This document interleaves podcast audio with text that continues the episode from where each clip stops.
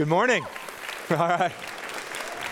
I am, I am not going to respond to Dave's introduction, just, just so you know. But um, I am very grateful to be here, and, and honestly, not because we had a role to play in your building project, which, by the way, was a lot of fun, and congratulations uh, for breaking ground last month. That's exciting.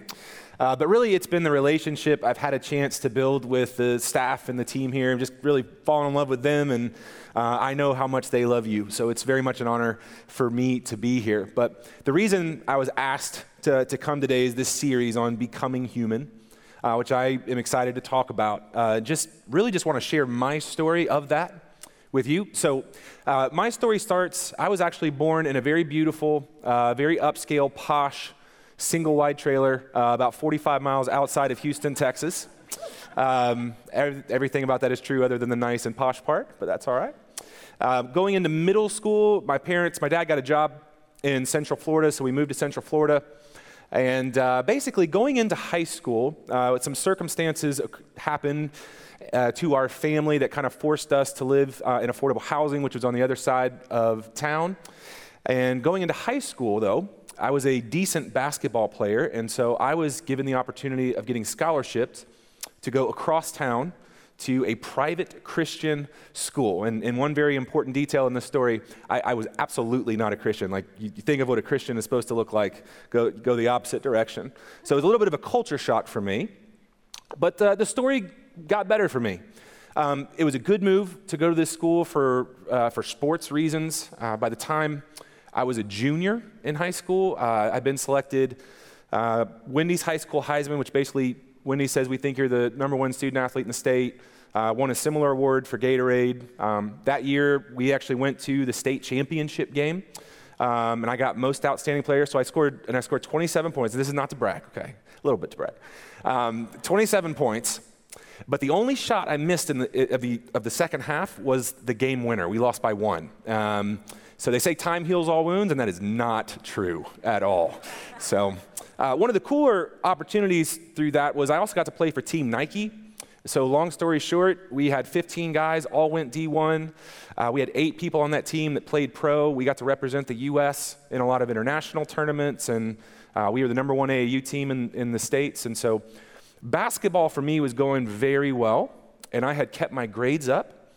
And so, during that time, I had this really tough decision. I got, I got offers from two ACC schools and an SEC school but I also got accepted into three Ivy League schools. And so I knew that basketball would one day end for me, and so I decided to use that to have an opportunity to go play at the University of Pennsylvania. So um, the, the thing is, is, as well as basketball was going for me, my, my home life truly looked nothing like that. Uh, both my mom and my dad uh, suffered from alcohol and substance abuse. Like I said, we, we really didn't have a lot of money.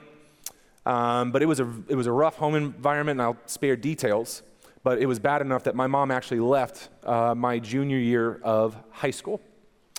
And I would only see her one other time in my life. She passed away just a few years after that. And the, the last time I saw my mom, she came to my high school graduation unannounced. And as I was walking across the stage to get my diploma, she had been drinking. Uh, she threw something at me that missed me and hit my principal um, which, well, later I was like, well, that's not such a bad thing. Um, but, uh, but uh, and then she had to be physically escorted out of the graduation. She's yelling, she's screaming, she's in front of I don't know how many people, but it was, it was obviously incredibly embarrassing. But this also made it more difficult on my dad, who uh, they had a, a, dual income household, and now it was we're down to one income, and uh, we moved into uh, affordable housing, which is like one step down. And on top of my school, on top of basketball and everything else, I'm, I'm working uh, on the weekends and at night sometimes just to kind of help and chip in. But it was very difficult on my dad. And so, the end of my senior year, my dad met a woman, and I came home one day. Uh, he told me that he was starting a new life and that I would not be a part of it. And so, I had this very difficult decision because I'm watching my family just evaporate right? And it didn't make a lot of sense to me to go all the way up to Philadelphia to go to school when I'm watching everything at home fall apart. And so I made a very tough decision. And I called Coach Dunphy at the University of Pennsylvania and I just said, hey, I won't be attending in the fall. And so And I talk about basketball, I, I, really do bring up the awards or the refrigerator awards, as we like to call them, not, not to prove that I'm a 35 year old has been, um, as much as to kind of just show you what I lost. Like that was my life and my identity. I, I, remember getting up every day and going to the gym and making 750 shots before school and being the last guy in the gym after practice, making another 750 shots before I went home. Now, honestly, part of that was because I didn't want to be home, right? But this was my entire identity in my entire life. And I felt like within a year to a year and a half, I literally lost everything and anything that I could care about. Lost my family, I lost my dream of, of getting an Ivy League education, I lost school, all, all for people who, by the way, never came back. Felt like a failure. But the hardest thing that I had to deal with going through that experience, believe it or not, was going to that stupid private Christian school. Because I'm hanging out with a bunch of kids who look like me, but are nothing like me. And, and I'm watching them, having them forced to go to chapel, which, by the way, I do also want to point out only student not required to go to chapel by my senior year because of how much, how much trouble I got into when I was there. But I'm, I'm, in chapel and I'm watching this stuff unfold, and people raising their hands and they're talking about God, and you hear all these sermons, and it's like, man, there's no way. And I reduced my opinion of God down to two options either A, God does not exist, or B, he's not good. Because if he was good, why would he allow things like this to happen?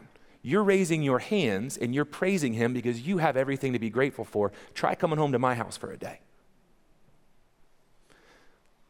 Y'all are like, who in the world invited this guy to speak at a church? All right, so you probably guessed there is a turning point to this story. Surprise, shocker. So, my, my dad, one of the last things he told me when we were choosing school, he said, You know, you really need to find a new basketball. Basketball won't last forever. Find something you can be passionate about and pour yourself into. And so, when basketball was behind me, I was like, man, I like making money. Um, I think I'm going to basically focus on that for a while. And, and I tried as hard as I could to, to go up the corporate track. And in that process, I met this guy, um, just, just an amazing guy who would go on to be my mentor, put his arm around me, just adopted me, literally. Um, he would end up being the best man at my wedding years later. His name is Don Martin. And I worked for this man for many years, and, and I just began to climb and climb and climb, and so much of it was due to his mentorship and his support. But the one problem I had with Don was that he was a Christian, right? So you guys don't live in the States, but if you've ever been to the States, there's this area called the Southeast where, in order to live there, you have to say you're a Christian, right? And that was my entire idea about Don. It's like, Don, you're just a good person. And good people need something to give credit to because they obviously don't want to take credit themselves. But this God thing is just not for me.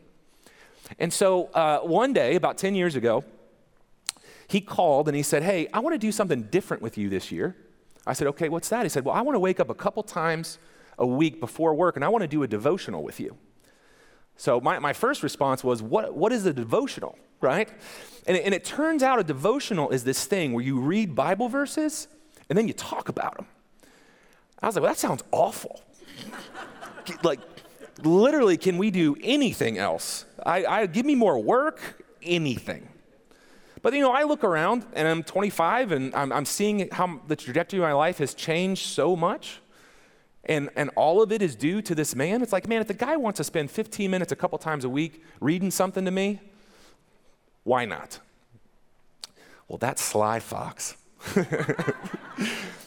you know, I, I didn't understand a lot of what he was telling me at the time, but for an entire year, I heard two things I love you, God loves you. I love you, God loves you. And man, I mean, it took a whole year because I'm not stubborn, but I, but I ended up starting to go to church and I, I became this thing that I swore I'd never be a Christian. right? And it really was. I don't have the time to, to tell you all about that experience and what it truly meant to me at that time, but, but becoming a Christian ch- changed the trajectory and the priorities of my life. It, it really, really did. And I got involved um, at a North Point church in Atlanta, started serving, just, my life looked totally different. In fact, I want to show you a couple pictures. During that process, I met this lovely lady. So that is my wife, Jess. Um, by the way, single guys uh, the, who don't normally go to church, I want to point out something that, like, if you do go to church, your chances of meeting and marrying pretty women go astronomically higher. So, um, so this is my wife. We got married in 2012, and then um, not too long after that, um, we had these two angels. Uh, so that is uh, Canaan and Evie. And Evie is perfect, and she's two. And uh, Canaan is a four year old version of me. So we'll leave it at that. All right. so my, my entire life changed. I, I just remember being so grateful, right? To, to come from what I came from um, and, and, to, and to have a good career and to have things going well. I started a business that, that it, you know, everything in my life is going well. Married a pretty lady, have great kids. August 30th of last year, um, we had a very significant change in our life. I was, I was down in Miami. We have a project down there, and we were interviewing architects and contractors that day. And so I was very busy, and I had put my phone on Do Not Disturb. And by the time I went back to my phone, I saw that I had 15 missed calls from my wife, which, gentlemen, you, you know you're either in a lot of trouble or she is. So I'm wondering what's going on. I call her back, and, and here's kind of the, the context, the background. Um, I love my wife. She's a little bit of a hypochondriac, and by a little, I mean. Um, but she, uh, but, and by the way, what I mean by that is not to disparage her at all. It's just in the States, we have bad insurance. I can't tell you the number of times I have been to the ER with my kids, and, and, and all we get in return are Motrin and popsicles, right? Like, she's just a little bit always worried that something is worse than what it is. So we've been to the doctor a lot. So when she told me she wanted to go to the doctor, I wasn't surprised. Uh, but she had woken up the night before. She had a tingling sensation on the left side of her body. Um, and she had gone to the doctor, and they performed a bunch of tests on her, and, and, and they said, You're fine. There's nothing wrong. And she felt like God was, was, was nudging her to get this MRI. She just felt completely convicted about it. I got, I like, I need an MRI. I know you're telling me I'm fine, but I want an MRI. And so when they did the MRI, they found a, a tumor in her brain uh, measuring 55 millimeters. So to give you guys an idea, that is, that is about the size uh, of my fist. The, the, the irony of the story was that the tingling was on the left side of her body. The tumor is also on the left side. So you know anything about the brain, if the tingling was on the right side, it would have been symptomatic, but turns out the tingling was completely asymptomatic. Not even related to the tumor, it was just enough to get her there. So I get this, I get this news. I don't know what it is at this point, but, but I get back to the airport, I get home, and the next day we find out uh, our worst fear um, that your wife has brain cancer. And man, once you get over the shock, I, I have to tell you, I just felt angry. Uh, again, I, I, felt like after everything um, that we had been through, that, that, that there was just no way this should be happening to us. And, and I remember, again, I haven't been a Christian for the majority of my life, but I, but I do know some of the things I said to God would probably make most Christians shudder. Right? I remember, I remember going to him and being like, What kind of God are you that you would allow this to happen to such an undeserving person? Like, my wife is healthier than me. She's nicer than me. She's a better Christian than me. Give it to me. We, we named our son Canaan. My wife also comes from a broken background. Her mom's been married uh, several times. Her, her dad was very absent. So when we were going to name our son, we came across this verse in Genesis, Genesis 17, where God is establishing his covenant with Israel. And it says that um, you used to be foreigners in a foreign land, but as of today, I give you the land of Canaan to you and to your descendants, and I'll be their God. We named our son Canaan after the idea that God was ending generational curses with him. And you're going to take his mom? I was angry. by the way, I have to say this. I really believe that knowing about knowing God like I know him now, God will take an authentic complaint over a fake praise any day. Because when I sat in that room and I yelled and I screamed and I went at him, he, didn't, he didn't come down from his throne and smite me with a lightning bolt. He met me. We'll get to that part though.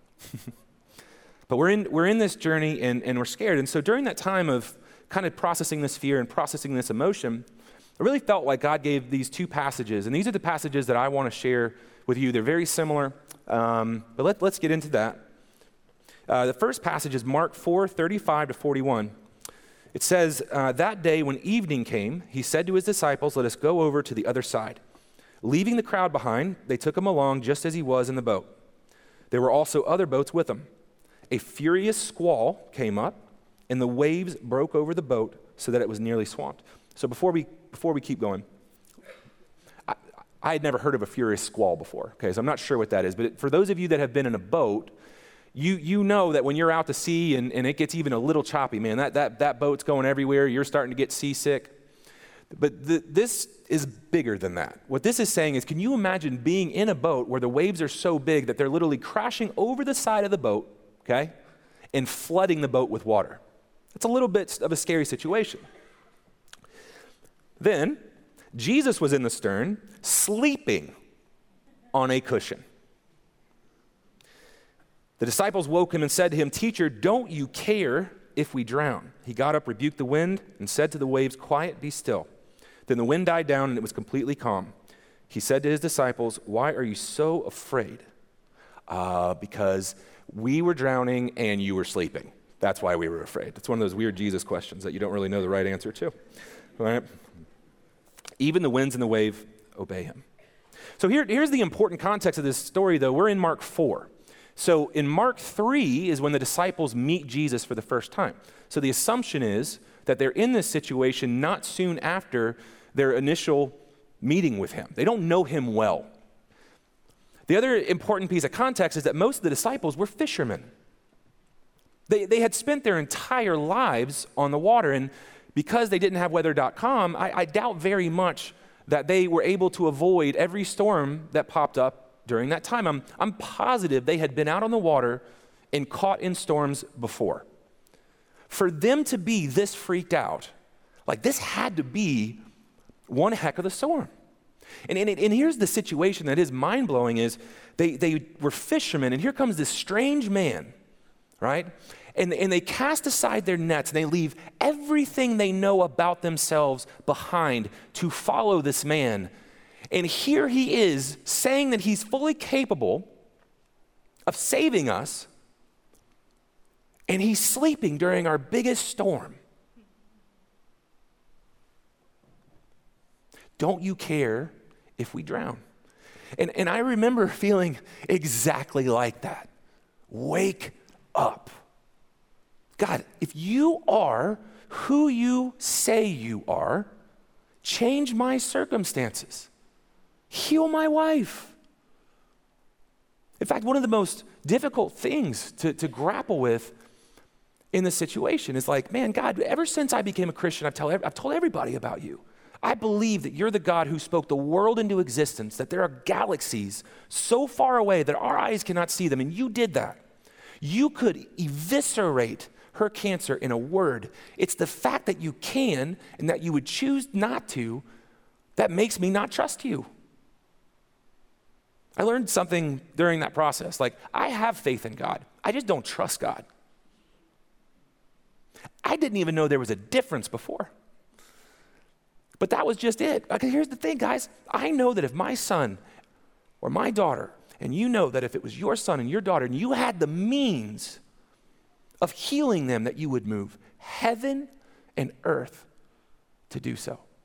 Jesus, if you are who you say you are, calm the storm. But through that process, we, I, I came across another passage. Um, that, mo- that really significant moment that I had um, with God, and I'm, I'm, saying all these things, it, it, it, it was basically uh, about four in the morning. I, I, woke up and I had this big experience with God. And the biggest question that I was trying to answer is can God be real if bad things happen? Right?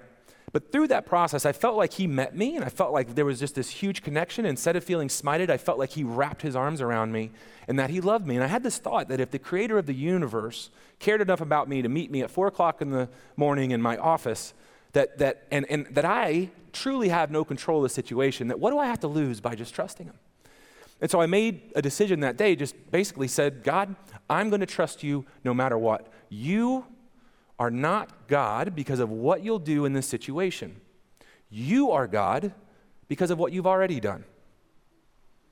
And I remember feeling the need for control and the, and the need to be angry. And all of those emotions just basically went away in a moment. And I, and I decided from that point on, and, and we, my family, we all prayed through this, that we were just going to trust God literally no matter what happens. And, and here's this next passage I want to share with you. It's a very similar set of circumstances that the disciples find themselves in, okay? Um, but the big exception is, before we read this, that at this point of the story, they have gotten to know Jesus much better. Um, they've seen him heal people, the people who never could walk, get up and walk. People who could not see are given sight. They've seen him perform all of these miracles, and they're coming off of this big miracle that a lot of you have heard about, uh, where Jesus feeds 5,000 people with a couple loaves of bread and some fish. And after the day is over, they decide that they're going to, to kind of get out of town. So let's read this together. Um, this is Matthew 14, 22 to 33. Immediately, Jesus made the disciples get into the boat and go on ahead of him to the other side while he dismissed the crowd. After he had dismissed them, he went up on a mountainside by himself to pray. Later that night, he was there alone, and the boat was already a considerable distance from land, buffeted by the waves because the wind was against. Another version of this um, describes it more of a storm, a very similar situation to uh, the one that they were in before. When the disciples saw him walking on the lake, they were terrified. It's a ghost, they said, and cried out in fear.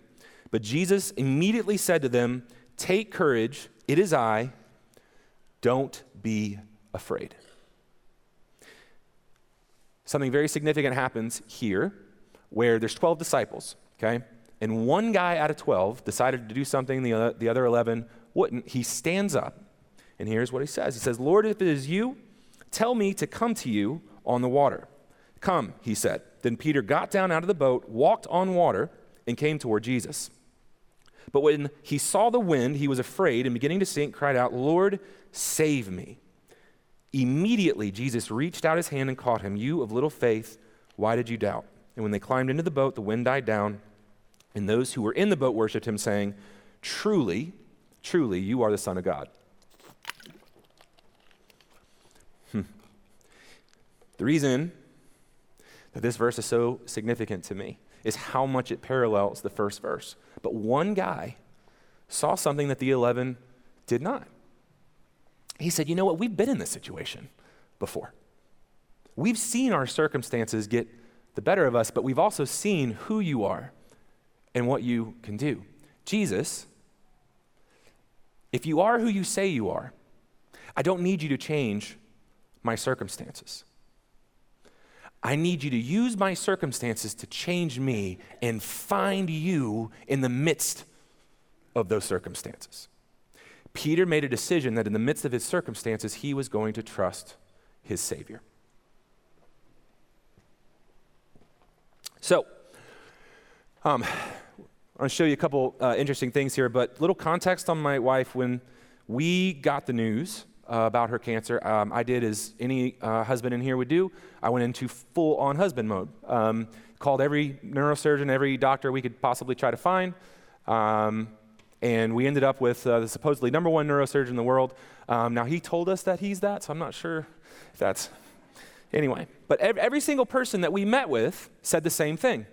Um, there is no situation where we can get the entire tumor. My, my wife actually had to stay awake during her brain surgery. And, and so, like, there's just, it's so big, there's no way that we'll be able to get it all. Um, and if we get aggressive, um, it's very likely that she is going to lose uh, motor function on the right side of her body. She'll have to learn to walk again, to talk again, um, hold her kids, all the things that she's, in, that she's accustomed to doing. And she'll have to learn how to talk all over again because it, the speech, this tumor was in the speech function portion of her brain. So the, the first photo I want to show you is actually an MRI that was taken a week after our surgery. The big black hole in the middle there is actually where the tumor was. Um, so believe it or not, um, they did get the whole tumor, um, which was an amazing thing. And then this picture really says even more to me, to be honest. Um, this is a picture of my wife walking to my truck the day after the surgery. So, God, yeah, thank you. So, And, and, and how I wish the story ended there. um, God came through for us and performed this miracle that, that is, to this day, we're still grateful for. And it's still mind blowing. But our story, like any story, did not end there. And we've actually, just being candid, we have spent the last 10 months since that surgery, and probably it's been the most difficult 10 months that either her or I have had. We, we found out that it, the type of cancer she has is the one that we really were hoping that she didn't have. Um, now, thankfully, the success of the surgery makes that um, a lot easier for us to deal with. Um, but I, I, remember maybe three months um, after the surgery, I, I, went upstairs to get my son in the morning, and I'm with him, and I, I hear this knocking sound. And I, couldn't. It's like, why in the world would someone be working this early in the morning? And eventually, though, uh, it just, something's wrong. And so I told my three year old to stay upstairs, um, which any of you who have three year olds know how that went, right?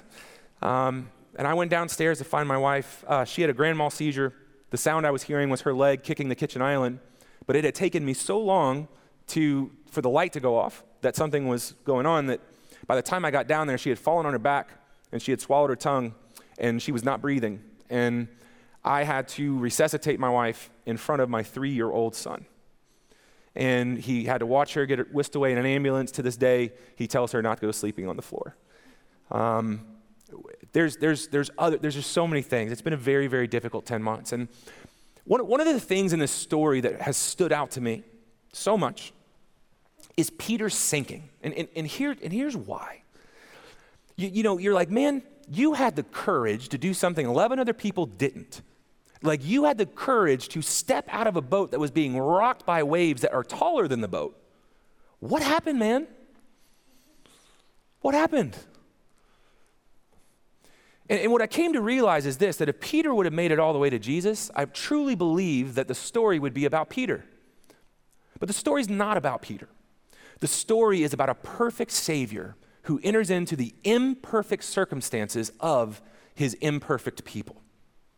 The story is about Jesus. When I started this journey, when I finally started to pray, one of the things I prayed for all the time was God, would you just please give me enough grace to make it through this ordeal?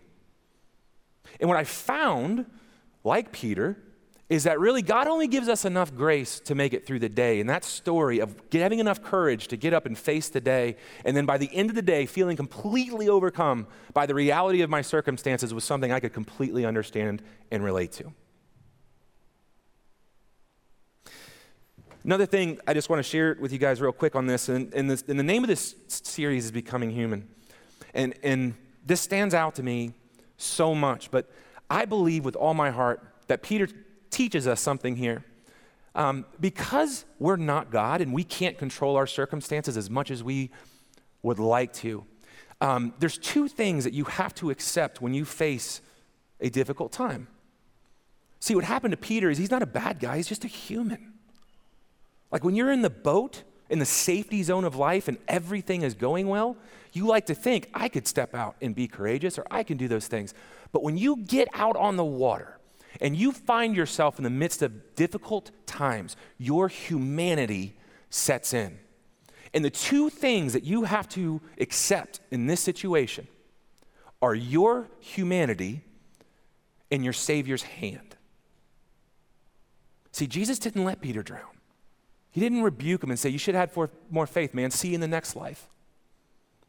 He reached out his hand, and Peter screams, What? Lord, save me.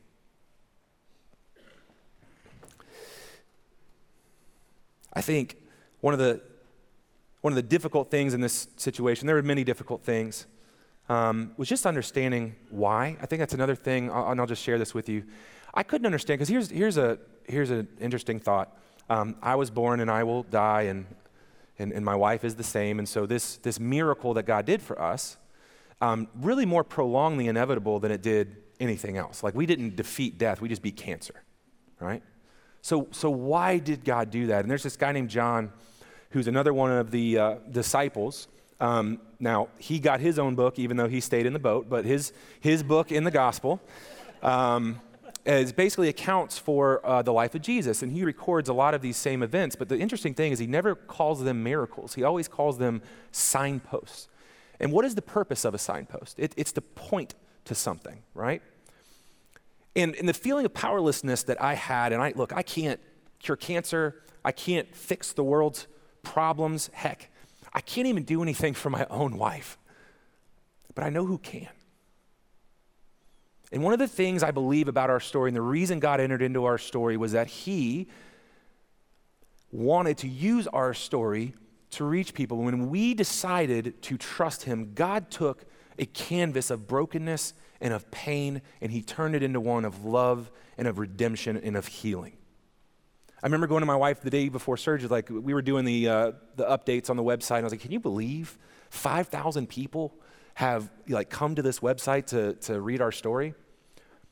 By three weeks later, that number was 23,000. And, and we had people reaching out to us that we never met, never knew, going through the exact same circumstances that we had just gone through. And I, did, I didn't know that there were that many people in pain. But when we made the decision to trust God, He decided that He was going to use us to help people because our God has a plan to rid the world of cancer and of brokenness and of sin. And He's using us as a part of that plan to do it. So there, there's a verse, um, I, gotta, I gotta go a little faster here, but there's a verse, there's a lot to take in on this, um, but there's one verse, and it's so ironic. I had written this um, actually prior to listening to the last couple of weeks of messages, but every single speaker so far before me has also used this same verse. And so I, want to I wanna read this together with you. It's Ephesians 3 20 and 21. Um, now, to him who is able to do immeasurably more than all we ask or imagine, according to his power that is at work within us. To him be the glory in the church and in Christ Jesus throughout all generations, forever and ever. Amen. I, like I would love for you guys to just write this verse down because there are three things that we learn in this verse about God's plan for us and with us. It tells you three things. The first thing it tells you what God is capable of. He is the God who speaks the universe into existence. He is our creator. I believe that with all of my heart. He can do things in our lives bigger than we could ever ask or ever imagine. The second point, it tells us how he does it. And it's not because of us, certainly not. It's not even through us.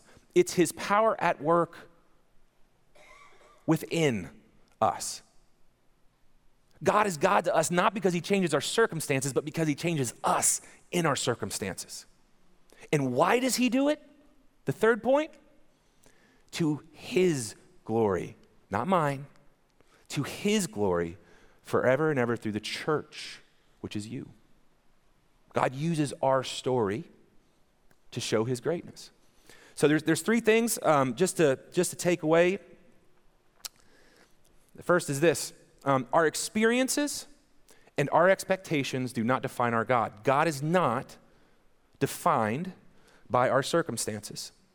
In fact, here, here's, here's a bit of truth God I feel like we as Christians think that because God exists, bad circumstances shouldn't. And that's not true. In fact, it says in the Bible that you will face trials of many kind.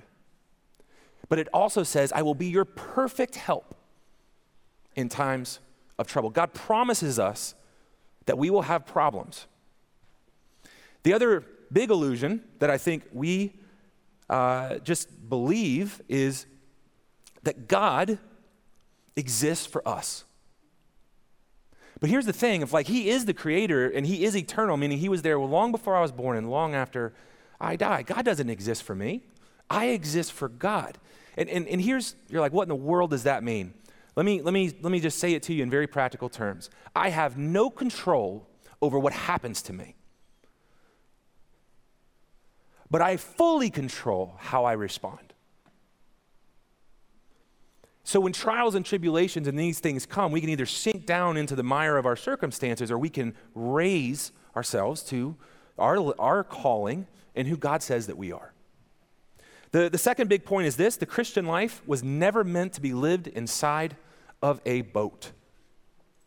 One of the prayers that I prayed, and I mentioned it already, is God, I don't need you to change my circumstances. I need you to use these circumstances to change me and, and, and change me so that I can overcome my circumstances.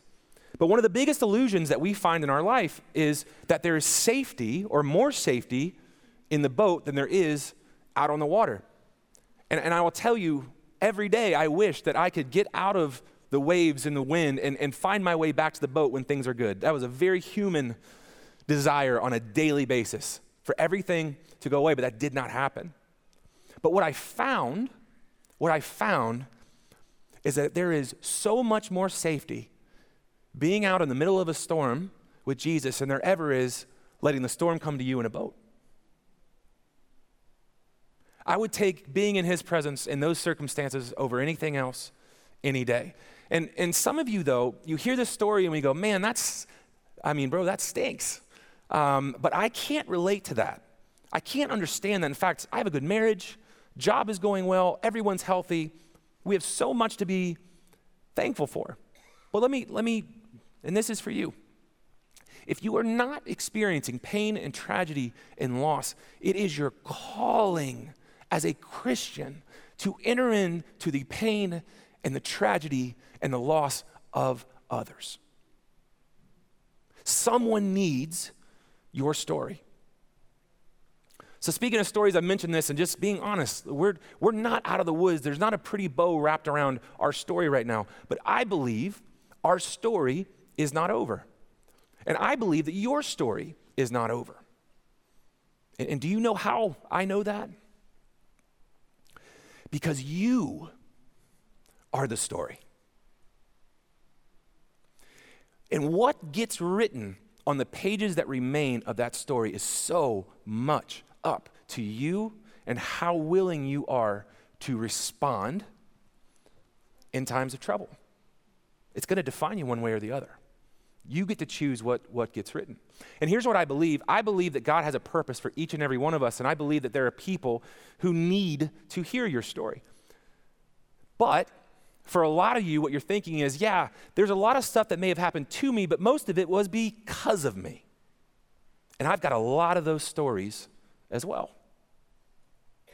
But I want to share this with you that God loves you for who you are and for where you are, no matter who and where that is. And I feel like there's so many people who are just drowning in life, and there is a perfect and wonderful and beautiful Savior standing at the edge, holding out his hand, just waiting for you to grab it. So, one of the things I would like to, to invite you to is, is, is praying as you experience, whether you are or you're not experiencing pain, tragedy, and loss, is simply this God, use these circumstances, no matter what they are, to grow me into the person that you created me to be. And with that, I'll uh, say a quick prayer and we'll close. Uh, Father, thank you so much for more than anything as we hear this story, God, of learning that you truly are a good, good Father and that you love us so much. And I just pray for every person in this room, God, that you would just move their hearts and let them experience and feel you and the peace and the joy that comes with that, God. Be with us as we go out this week. In Jesus' name, amen. Amen. I love this man. Nathan, I just want to thank you for a traveling up here to be, you know, with this church in Chilliwack, BC, uh, but for being real with us, raw, honest, inspiring us, encouraging us, and also thank you for, you know, shepherding us through this building project and really impacting the mission of our church through it. So thank you so much. Love it, man. Thank you. All right, cool. It's my brother right there. All right, well, I got two quick next steps for you. First next step for everybody is you have to come back uh, next week for our next installment of Becoming Human. And my second challenge to you is for some of you, I believe your next step is out of the boat and into the baptism tank.